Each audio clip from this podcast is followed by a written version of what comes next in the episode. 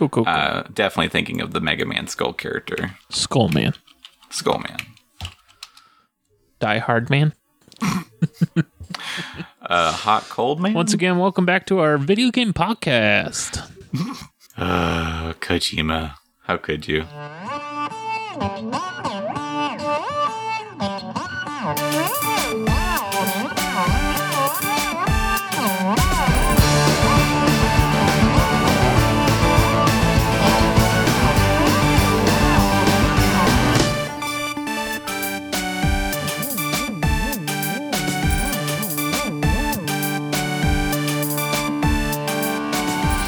Hello, welcome to Double Issue, your game news podcast. Oh no. Oh no. We don't have to be a daily show now, do we? Yep, every day. Ugh. Ugh. At least games are just a regular trash fire, and all you have to do is just like stir at the top every now and again to get a new story. Yeah. No, we don't do games. We do stories in a superhero universe. Yeah, we do. We really do. Yeah, and it's of my opinion that the the larger comics industry, all the comics, all the Marvel movies, it's big stagnation. We're the only things fresh in this pool. I mean, except for all the indie press superheroes. Nope, stagnation. I mean, as long as you don't count like, you know, um, zines and Dark Horse still indie. I feel like they're too big now. They've got movies. Image. Yeah. Image still small. I don't know. There's like those kind of comic labels are somewhat for indie creators, but I would Yeah. I wouldn't call like them and like Oni Press and there's a bunch of different ones like that that are sort of like indie publishers, but not not the company. I don't know. Comic book industry is weird. Yeah. We went to a comics panel though to learn how to make comics. Yeah, That was fun. it's interesting. Yeah. Heard uh, Charles Martin talk, and it was at Jerry Bennett. I'm not sure. I can't Okay. correct you this time. but yeah, it was at uh, the Skirvin. It was really fun. Yeah. So look forward to the double issue comic coming soon. Oh, that's going to be a lot of work. Do we introduce ourselves? Hello, we're double issue.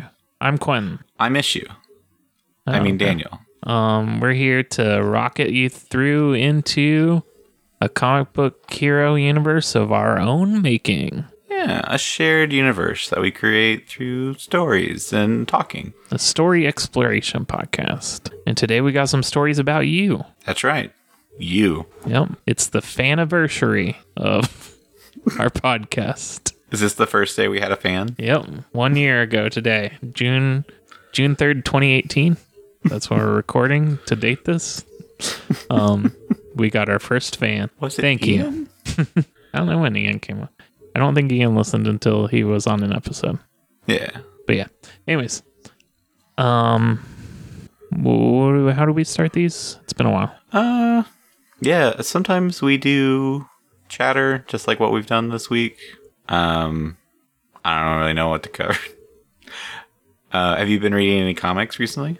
Nah, I got a pile over there. I need to get through some Daredevil and Green Lantern. I was working through Preacher some, but then I was trying to get caught up on reading. So Yeah, I've been reading real books recently. me too. Real spooky books. Like I read- Goosebumps. I well, I listened mostly. I read a little bit. Uh, The Thief by Megan Whalen Turner. Have you heard about that? The title sounds familiar, but not the writer. The Queen's Thief is like a five book series. Yeah, a five book series. And I've heard some good things. I did not like it. Huh. It's like a YA book set in like a fictional version of uh, Greece, Roman type empire with a similar sort of pantheon and technology level. Although they also have like guns, not good guns, but very early type guns. It was interesting, Huh. but I hated it near the end. So Oh, it's a short read, so you might as well if that setting sounds interesting about a thief in that setting. But I read a story about a thief, but it was um, Terry Pratchett's Pyramids. It was fun. Uh, it's a Discworld novel. Hmm. I guess it always seems like a lot happens in Discworld novels, and then I'll read one. I'm like, they just kind of talked, walked around, didn't they? Which isn't bad at all. It's just whenever I go back through the story in my head, it's like, huh, just silly things sort of happened, and then we got to an end. Yeah. So we've both had interesting reads recently. The one other exciting thing is I've been trying to finish Breath of the Wild finally. Ooh. Yeah, I put it on hold for like six months. Define finish. Um, two more Sacred Beast and a Master Sword yet to go. You're not gonna go for all the shrines. I mean, I am. I just haven't Not gonna go yet. for every seed. eventually. Ooh. I think at this point, I almost would have to do a second playthrough, and on that playthrough, just have a map up and just go systematically seed to seed, shrine to shrine. I don't know. Eh. Because otherwise, say- it's just footing it across the entire continent. Yeah, I mean that's the fun part. Is eventually I'll pick that game back up and I've completed all the beasts and I did the final boss, but I didn't do like the final ending. I still got the DLC to go through, but there's still a lot of shrines in the world that I can find and seeds that I can just randomly go around and pick up. I feel like eventually I'll just come back to that world that's mostly conquered. I do appreciate now that I have a whole lot of stamina that the game has basically become mountain climbing the game for me. I just Yeah. Pick a mountain and go walking. Yeah, it's a great game to wander through. Yeah. So on this podcast, this gaming podcast, we tell comic book stories, and we want to get you to those as fast and as frequent as we can.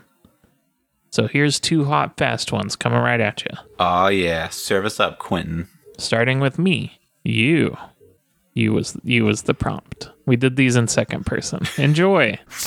Ages by Quentin A. Pongratz. You open your eyes and see it again.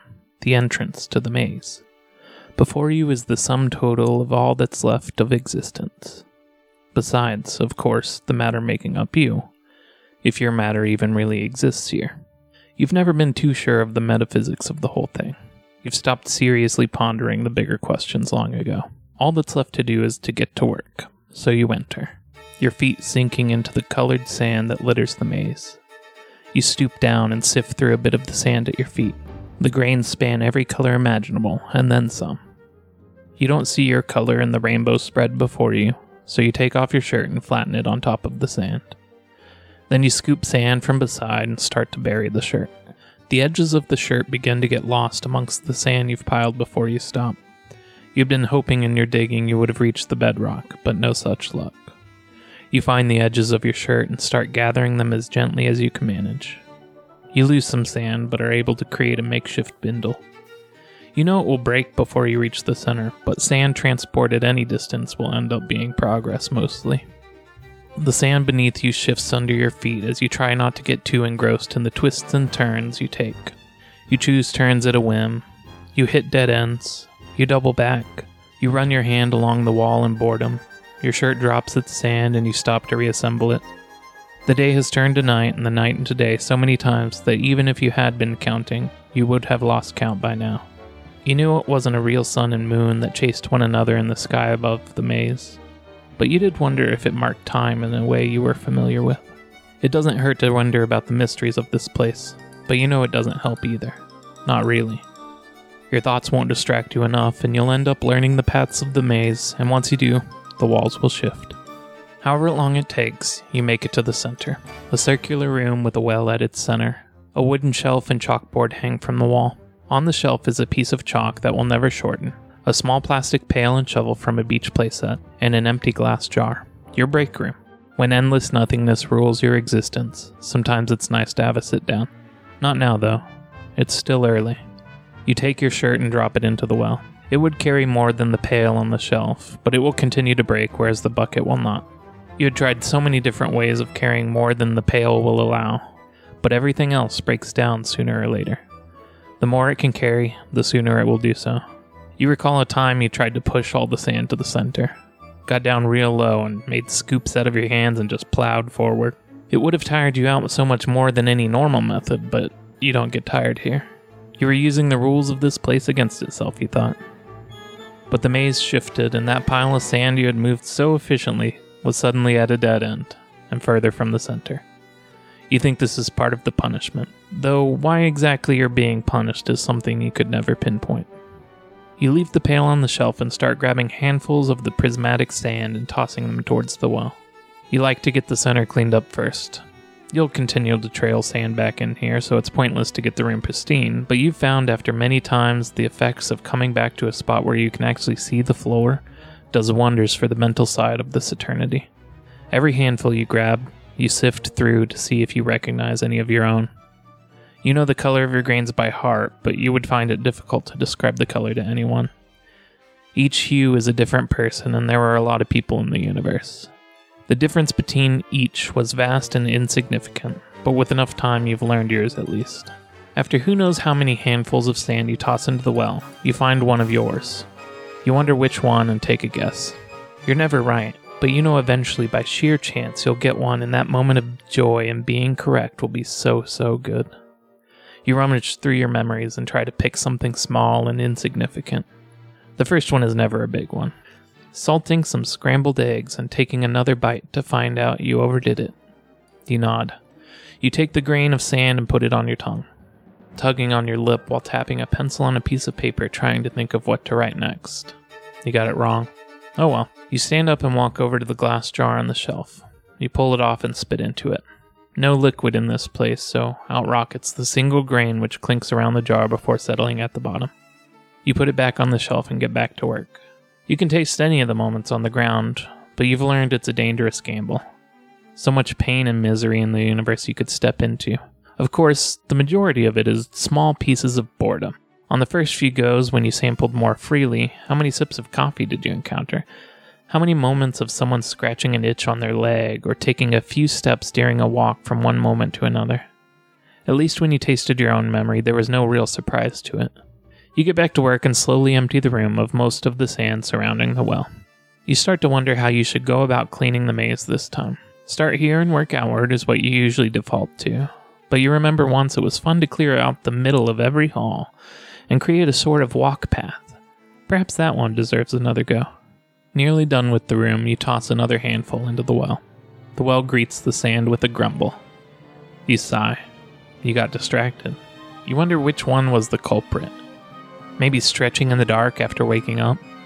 You take a step back from the wall and wait. The rainbow sand you had deposited so far geysers out of the well. Flying into the air and reflecting the light of the fake sun, the sight would be pretty if it didn't mean the undoing of all your work so far. You wait for the well to stop its emissions. Floating in the air above the opening of the well is a single grain of sand. Your sand. You grab it and put it in your mouth. Her lips touch yours for two seconds before she retreats. You lick your lips and taste milk. Was that taste already on your lips, or did she deliver that to you? You walk over and spit the grain into the glass jar. You look over to the chalkboard, and now has writing on it. 4. No part of you is permitted to enter the well before all other moments have been deposited. I know the rules, you scream at the board. The chalk marks on the board fade away and a new message appears a line at a time. 8. Communication is only allowed through use of this board. If communication is limited, how did you know to send that after I spoke aloud? You know the answer before the board refreshes. You've been down this fruitless road before. You stomp through the sand that just fell back down and grab the chalk off the shelf. You vent your frustration into an obscene drawing. Your lines fade from the board once you've stopped, and a word appears in its place. Noted. You start over. All the sand in the room should now be free of your moments, but you still check each handful you throw into the well.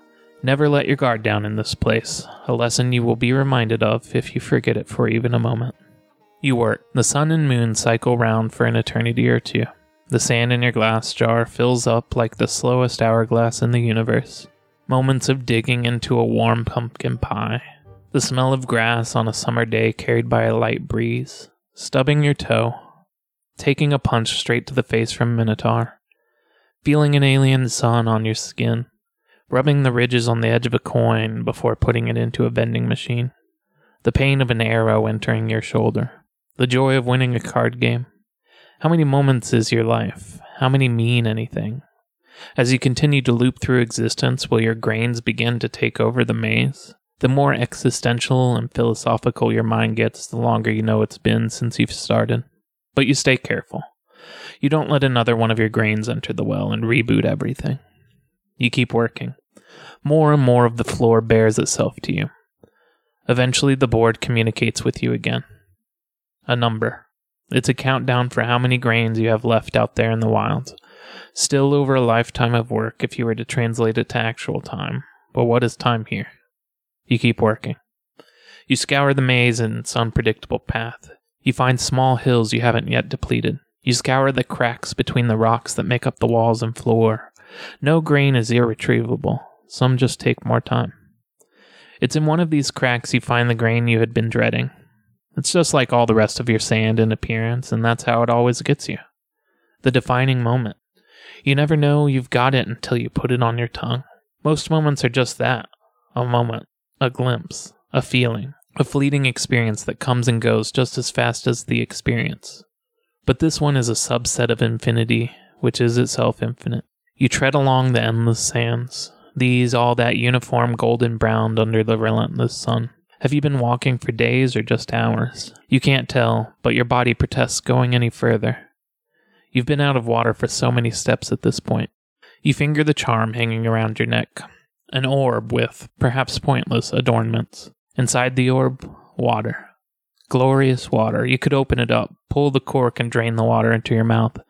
You stop walking and imagine what the water must taste like at this point. If you don't drink the water, you'll die anyway, so it's probably fine to tempt the fates and brave whatever the charm is supposed to keep from getting you. You put the orb to your lips. Water separated from you by a thin layer of glass and nothing else. You shudder. With anticipation? Or with fear of whatever the trinket is keeping at bay? You let go and let it dangle once again from your neck. You keep walking, and just before you collapse, you see the well. The simple stone well has neither a top to keep sand from entering it nor a bucket for retrieval of what's inside. You lean over the edge and swear you can hear screaming, but you see nothing save an endless darkness. You push yourself up from the well and step back. A small chalkboard is propped up against the side with something written on it. What do you desire? it asks. You pick it up and wipe away the question, though not entirely. You take the chalk attached and write the two words that lock in your fate to live. You would be crying at the memory, but there is no liquid in this place. Your body still makes the motions as if you were sobbing. You spit the grain out into your hand and carry it back to the jar. Then you aimlessly wander the maze for a bit before getting back to work. How many years did you spend in quiet contemplation of just that one moment? You keep working. The number on the chalkboard decreases slowly and steadily until it reaches zero. It's just you and your sand now. You take the pail and shovel you had been using and put them back in their places on the shelf. You take the chalk and write some obscenities towards whatever receives the messages.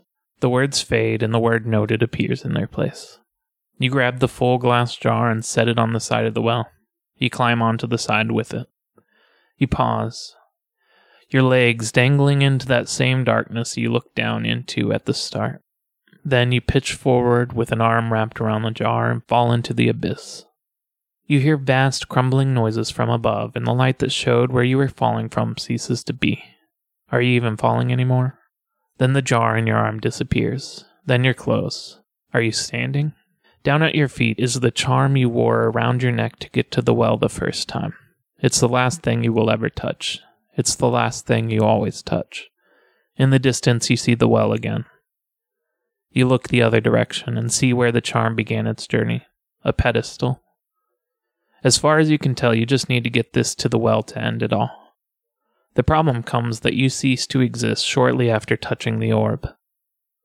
Each iteration, you can only move it a few steps before dropping it again. You stoop down and grab it. The pain starts immediately, and you stumble forward with the cursed object a few steps before it tumbles out of your grip. The pain reaches your head, and you grit your teeth. The world turns to white. The light is blinding. You remember wincing the first times you experienced it, but you know it's coming now. You fight your body and try to keep your eyes open as long as possible. Tears well in your eyes. Or maybe they don't. No liquid, of course. You fight against your eyelids, but after some time the light is replaced with darkness. Did you close your eyes or did the light just end? You feel your body again. Your legs and arms constricted, buried, you suspect. Something shifts across your face. You open your eyes and see the familiar blue sky of Earth, obscured by only wispy clouds and the branches of trees which have shed their leaves. Then you say what you've always said and always will say to start it all back into motion once more. It's been an eon. The end. For now.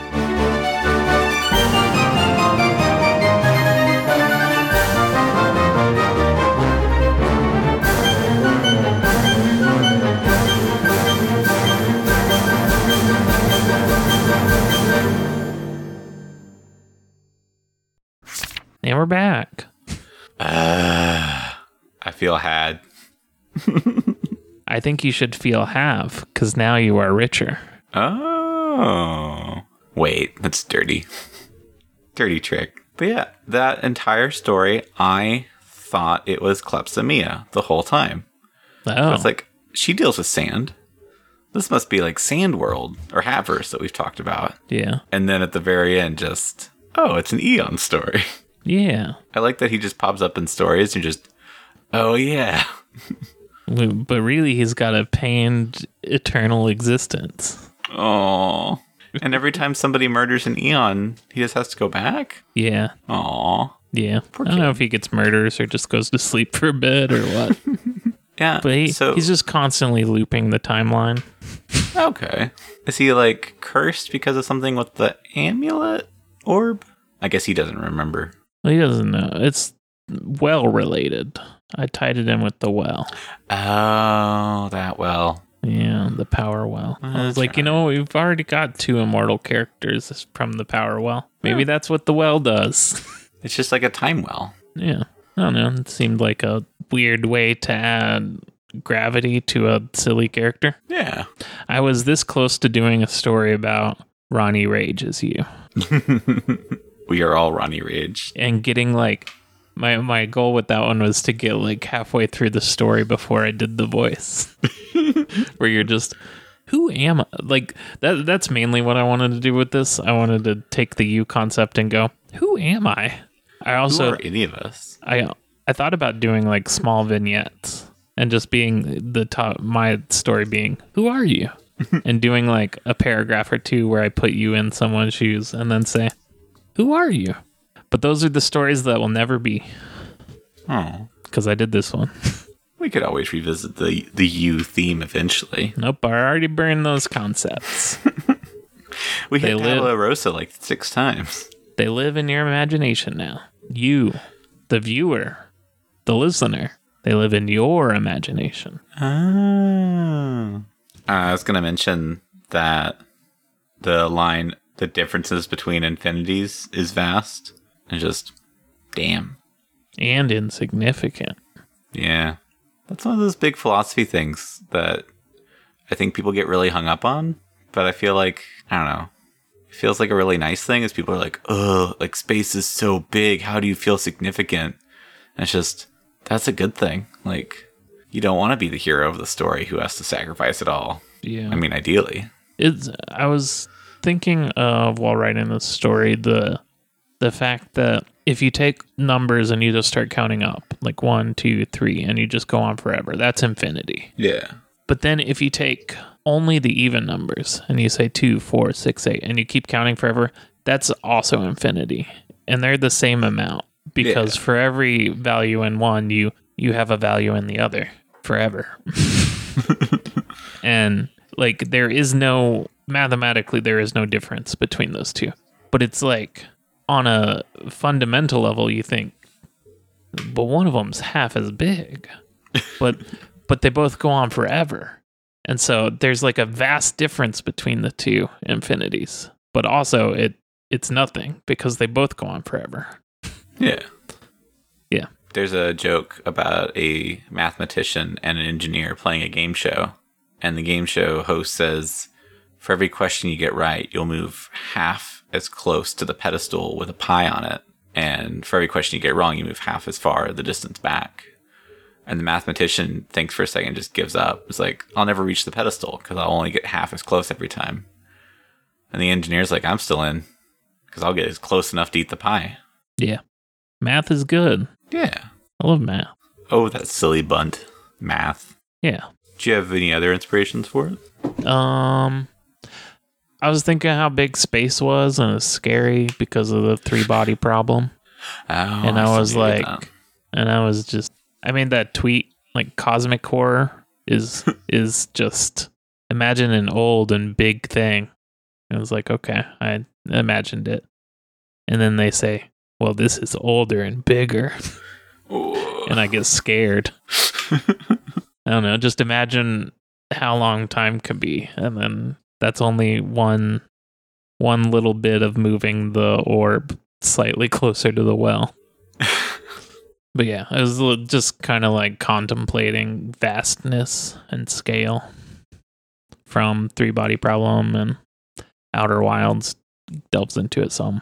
It does remind me that your description of the sand I really liked because it made me think of those sand bottle things you make it like the state fair where like you pour in Mm. different colors. Yeah, But if you're like me, you just mix them all up and shake them up really good and it just becomes like a purple gray. yeah, I was like, yeah, just a real gross purple world. And then you pick up the pieces, you can see the different colors. yeah. I imagine it would be a little more magical than that. Right. Like you can somehow simultaneously see all the distinct colors all at once, and it's overwhelming. But yeah, Like staring at a Lisa Frank notebook for too long and you just stop seeing the colors, but you know intrinsically it's magical. Looking. yeah. You the, you see the infinities of the '80s. this is a trapper keeper, but for your mind. One last thing on your story was it made me think with some of the imagery of Bandersnatch from Black Mirror. Mm. I know. I that's guess, a that's a show where you decide what happens. yeah, that was the other half of what made me think of that. it's all about you, but just like the mazes and things. Oh yeah, yeah. or slightly um labyrinth labyrinthy. So with each grain, is it just like if you just had an hourglass going, that's how many grains fall a second? Or is each grain like a good section of time? Because I guess you said one was infinite. Yeah, I think it's like each grain what it represents. Is that what you're asking? Yeah, like or how much time is each grain or They're different amounts of times, but each grain is just a moment in someone's Oh. life. So like we're both creating grains all throughout this podcast. yeah. And it's just both of our experiences, just little snippets of it. Like so does me, that mean me accidentally dropping my phone on my face is a grain when I'm like in bed lying backwards and reading it and holding the phone above my head and then just dropping it on, straight onto my face. That's that's a grain. I hate that because every time I do that, I'm just like, why did I? I know how to hold things. how did I did you forget how to do that for a moment? I never like flinch harder than when I do that. Like, "Ah!" like I'm sure if I had a camera set up to show how my body moves in those moments, I dang did it again. That just reminds me, I used to um, have very vivid falling dreams. Oh, And whenever, like, because I was having a bunch of just dream problems when I was a kid. But whenever I had the falling ones, I would sit straight up in bed. And it was like with so much force that I was like trying to like almost stand up. yeah. And I just Cool. remember that just being like, "Meh." and it's the same feeling when I drop my phone. Well, yeah. Want to get to into your story? Yeah, let's do it.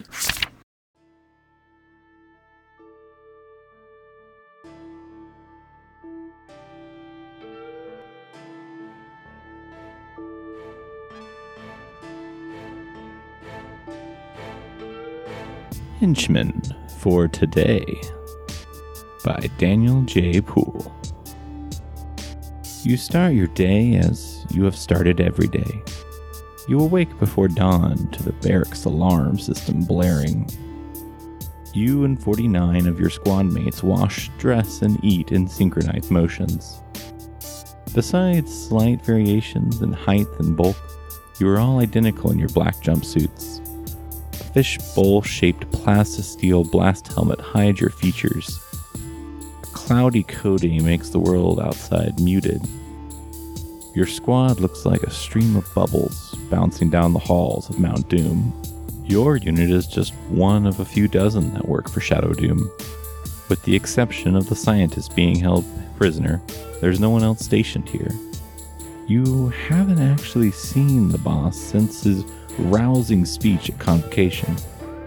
He sounds exactly like every other villain you've worked for charismatic, with a world saving plan that requires stopping a single superhero. At least his nemesis is Amy Dangerous. This assignment should be notable, or at the very least, quick. Today you're stationed to watch the perimeter. The mountain base is located at the newly formed Arctic volcano cluster. The only action you've seen since starting was the ice heroes trying to refreeze the area.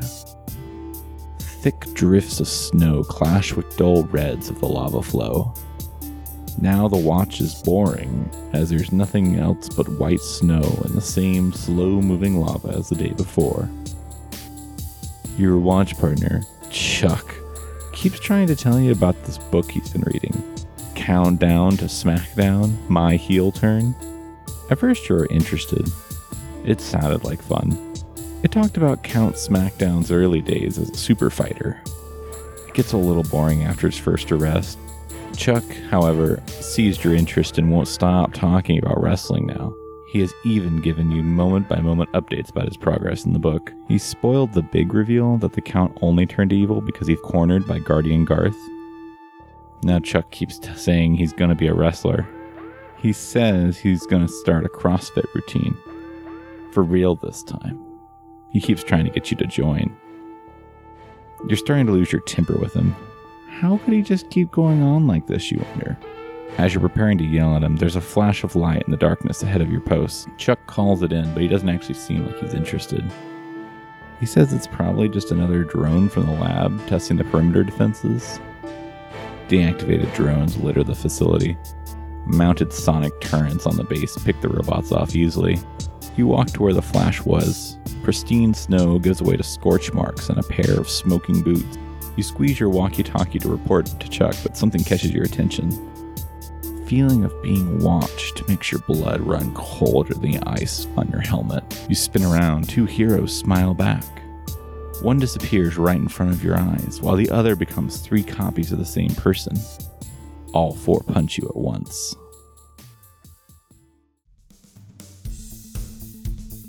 You start your day as you've started every day. You awake a little after dawn to the bugler blaring revelry. You and 31 of your squad mates wash, dress, and eat as you have time. Besides slight variations in uniform color, you're all similar in your robotic armor. Plasteel skull helmets cover your heads. The red displays make Skull Complex look like a Virtual Boy game. The armor is left over from the 80s and it's in need of repair. Combined with the red displays, it makes working for Skull King feel like you're stuck in a poorly rendered video game. Your unit is just one of two that work at Skull Complex, with the exception of journalists being held prisoner. No one else is stationed here. You haven't actually seen Skull King since his boring speech to orientation. He sounds nothing like any other villain you've worked for. He has a dull money making scheme that requires stopping a single hero. At least his nemesis is Guardian Garth. This assignment will at least be quiet, since he's retired. Today you're stationed to watch the perimeter. The subterranean base is located in the Ash Barrens. The only action you've seen since starting was the kaiju passing through to the Citadel. Thick ash drifts clash with the vibrant yellows of the city lights. Your watch is boring. There's nothing but gray rubble as the day before. Your watch partner, Chuck, keeps telling you about this book he's reading, My Magnificent Malice An Era of Evil with Baron von Kill. At first you were interested, but now you realize you've experienced all this before. It feels so familiar, like deja vu or tuna casserole two days in a row.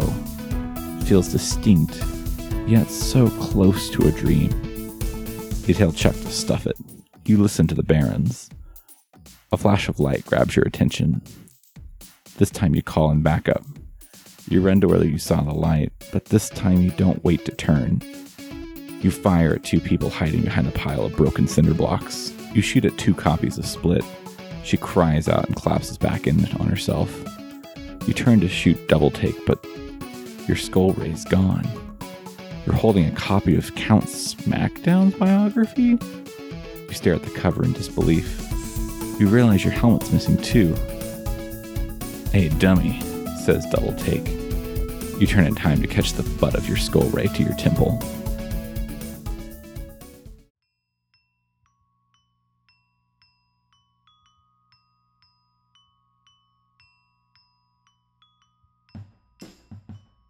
You start your day as you started every day.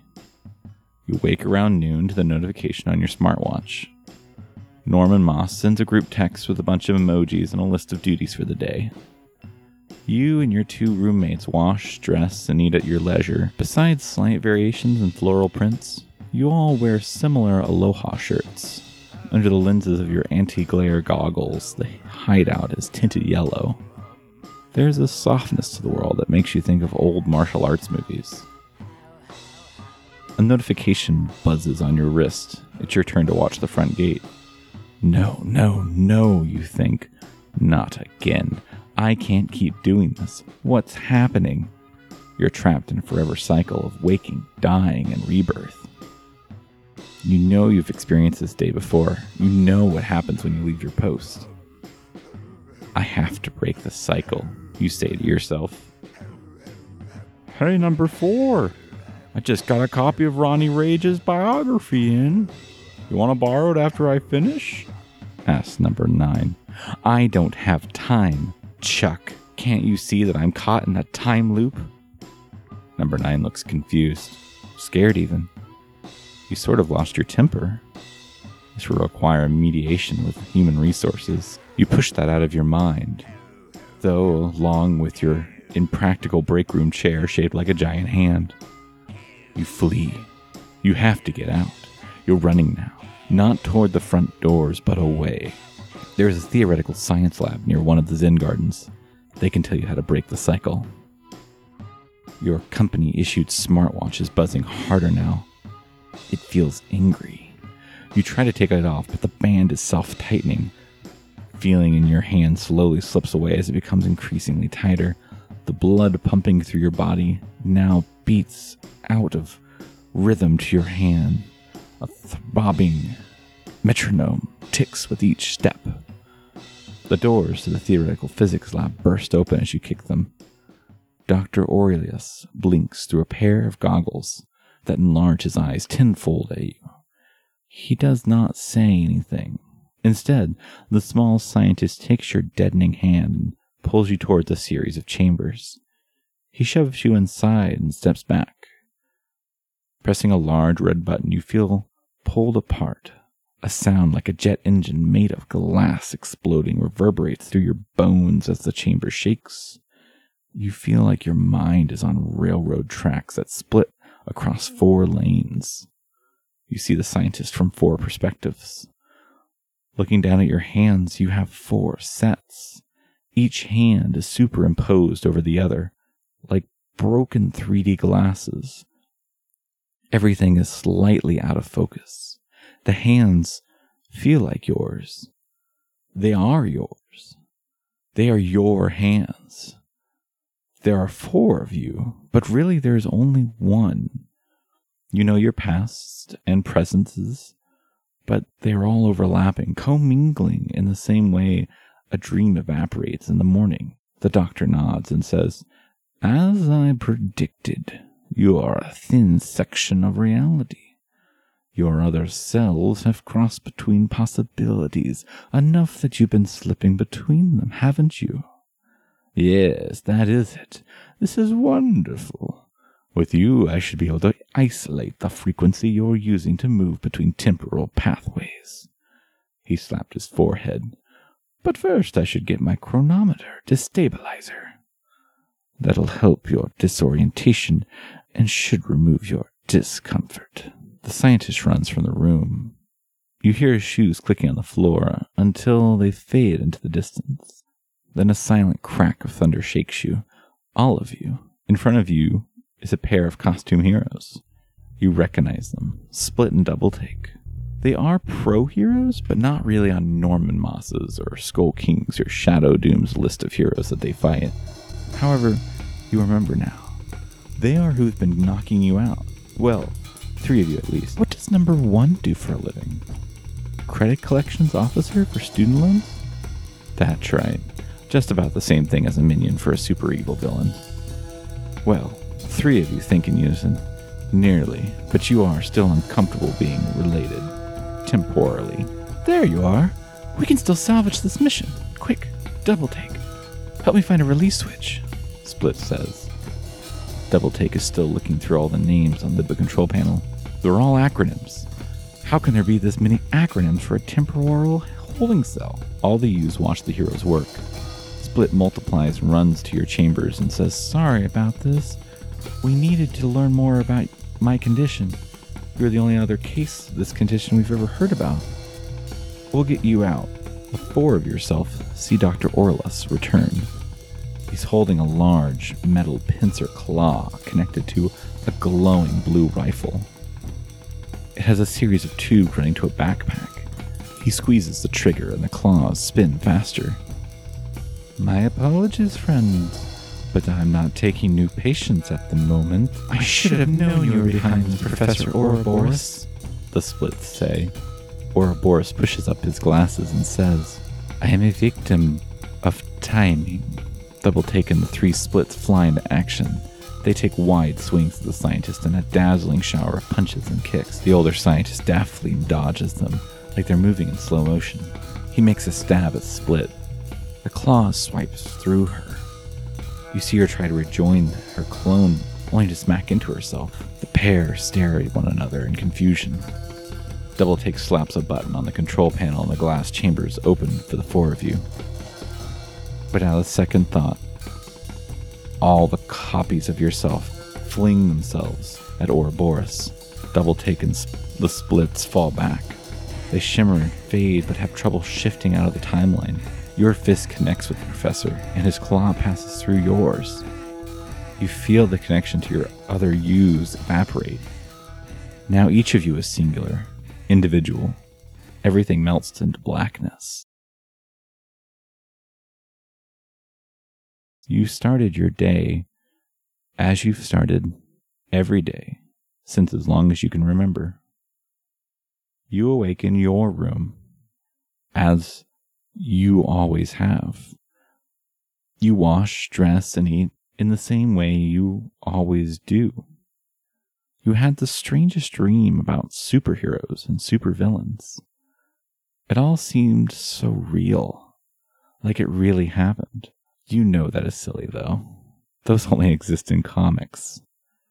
You are yourself, and not for other people.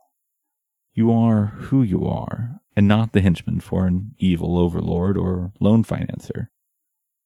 Or are you? You're still sleepy eyed. The world is just as it's ever been for you. As you prepare for your day, you think you see a pair of people watching you from just outside your vision. You turn to see them, but it was just your imagination. Everything is normal, just like all the times before. At least for you. The end. For now.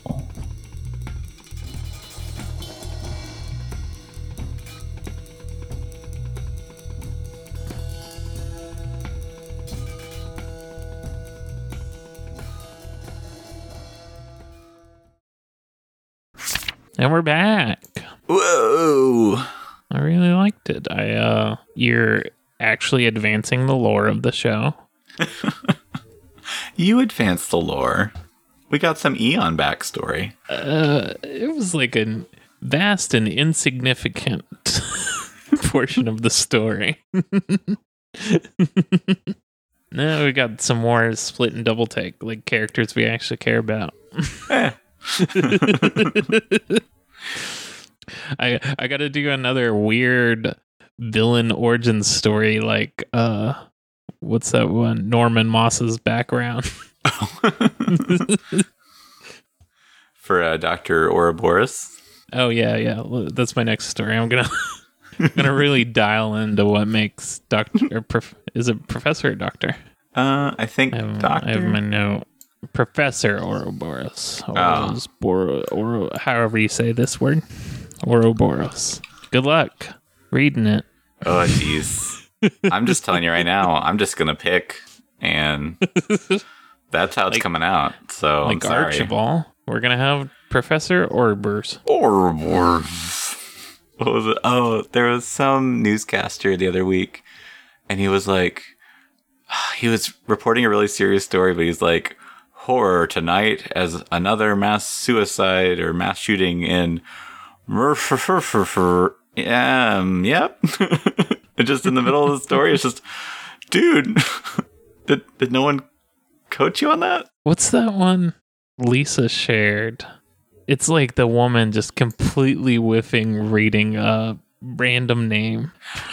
Mega doo Oh, yeah. I got I'm gonna spice that in. And hundreds gathered today to say their final goodbyes to this fallen Louisville police officer, D.D. Megadoodoo.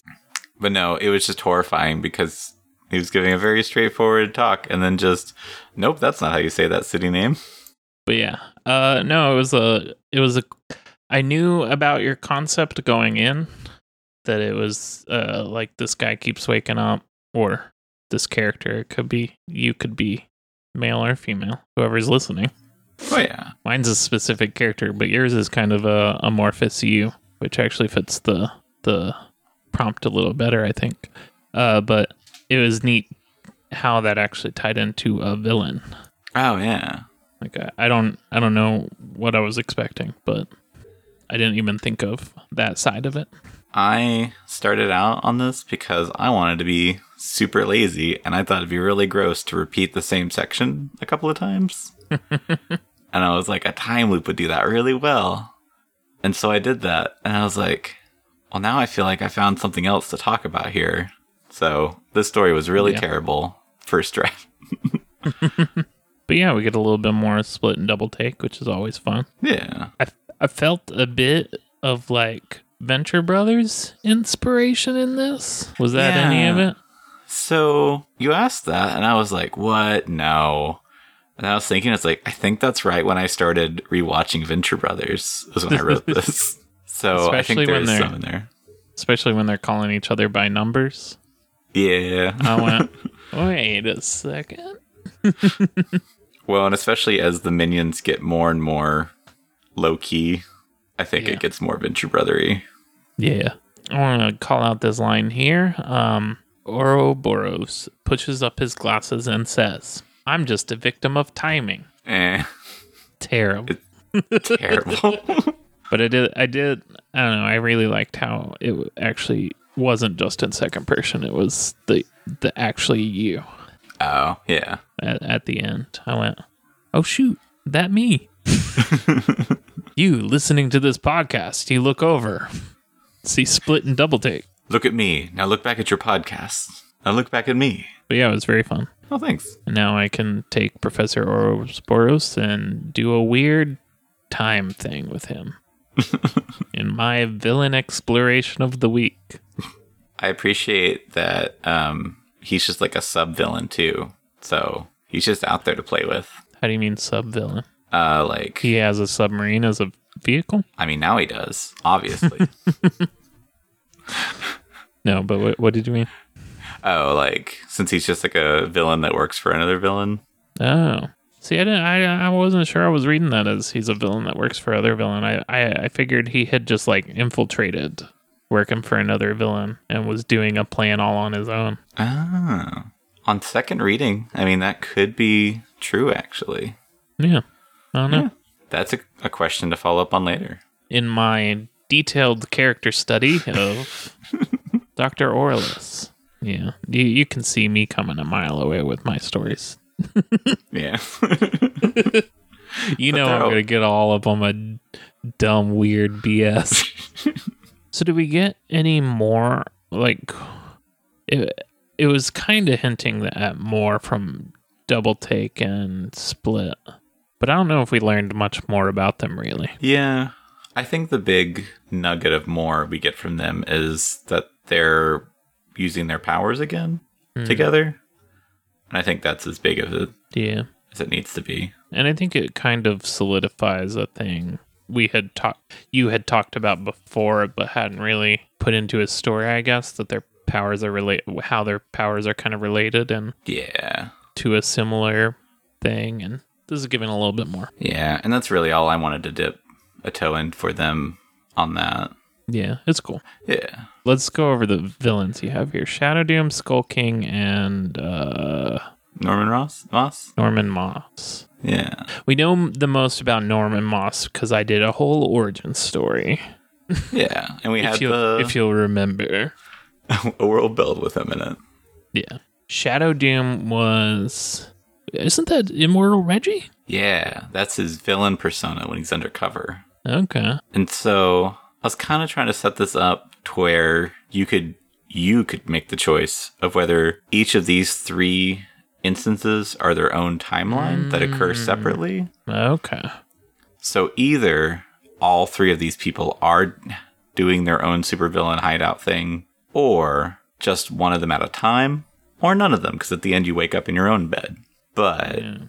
I think I'm kind of under the idea that each one of these is an actual like villain working somewhere, and you're the difference is whether or not your agency placed you with them that week, like your temp agency. Yeah. And I know we've mentioned Skull King before, but who were they in relation to? I think they were one of the evil wrestlers.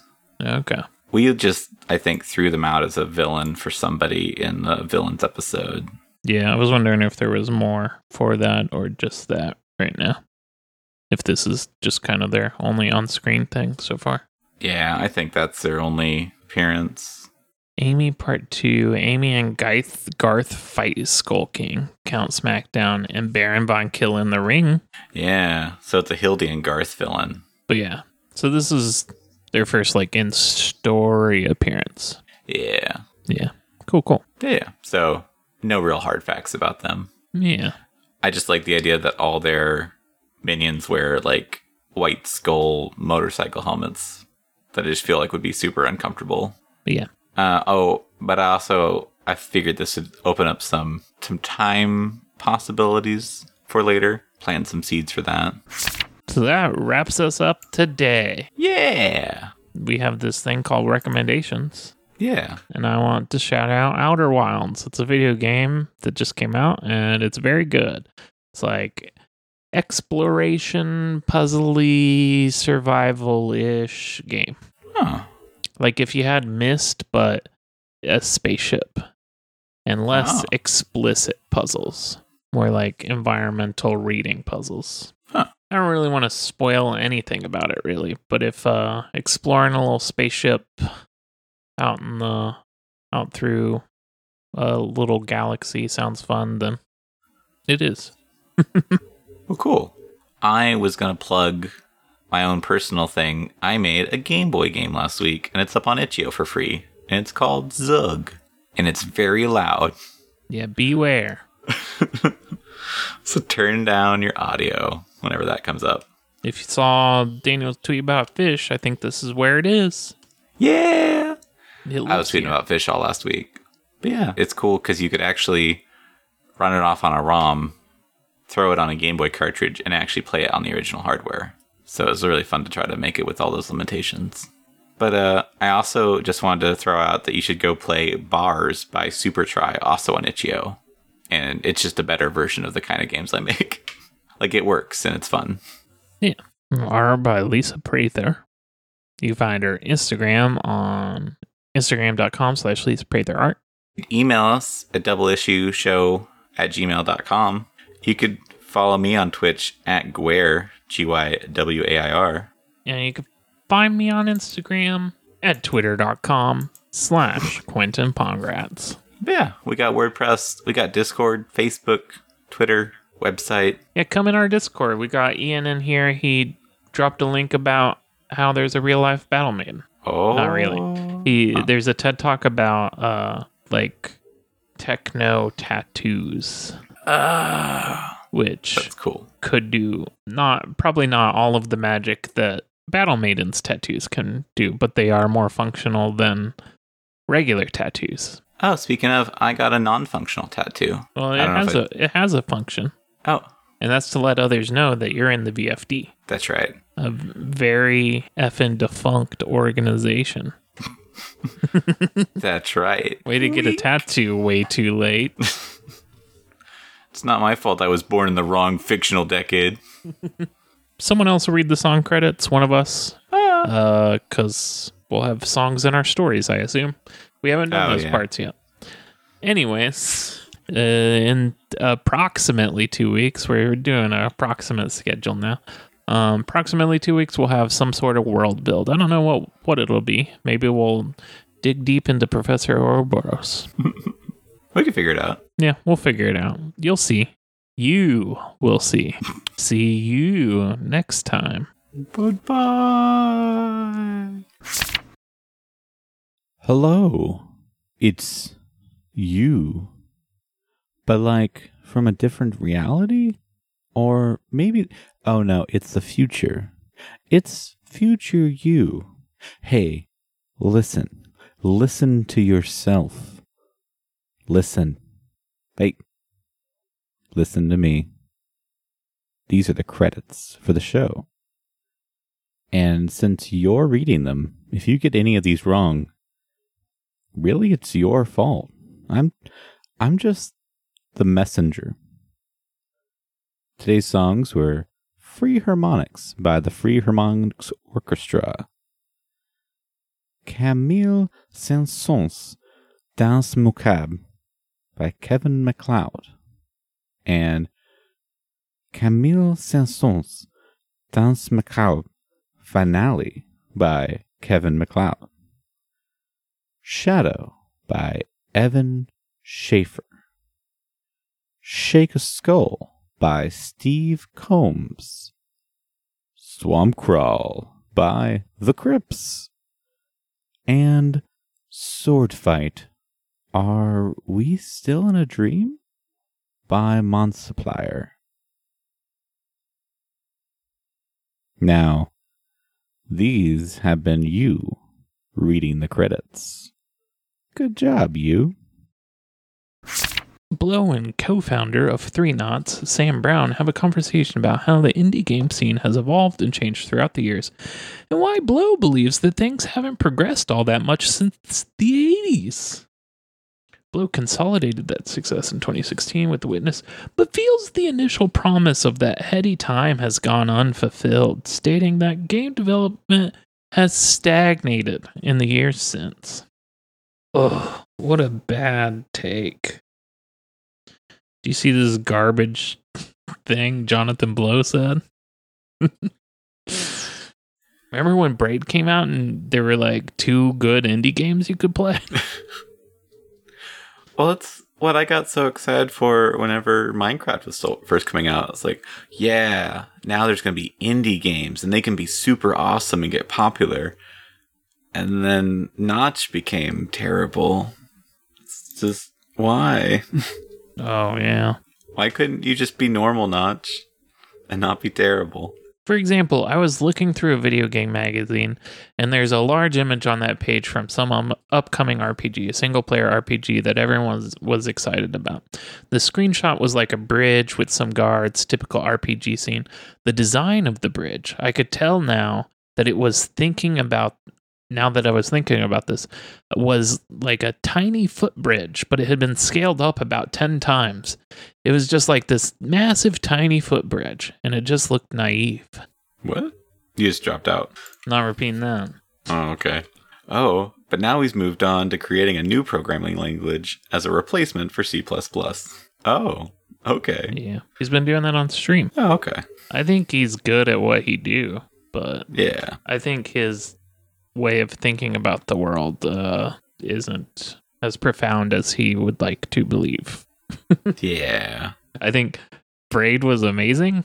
The Witness was amazing, but when you walk around the Witness and you listen to those like very quote unquote thought provoking uh, audio logs, I was able to just kind of like, eh, like read into them what I want to read into them. But I feel like they're supposed to be profound. I don't know. I think he has very good. uh He's very good at designing games, Yeah. and he has very good thoughts on the designing of games. But I think he's kind of an asshole up his own asshole, and a sort of Ouroboros, if you will. Welcome to Double Issue. An Ouroboros of ass eating. Are we as Ouro- explicit podcast now that we've hit episode fifty? We're in our old age now. That, This is the was a joke. rebellious year. uh, somebody was like, the Ouroboros is the perfect mascot for millennials because it's like semi intelligent, but really not as deep as you think it is, and it's always eating its own butt. All right, call me out. Oh, are we really starting though? Yeah, we can start whenever. Oh, okay. The problem is there's a reality out there, and that reality is actually kind of harsh. They don't care about your game. We did, we wish they did, but they don't. It's nice if you have a community. It's nice if you have friends. But the number one thing is making something that is interesting to people, and I wish we worked harder at that. Jonathan Blow, 2019. Hello, welcome to Double Issue.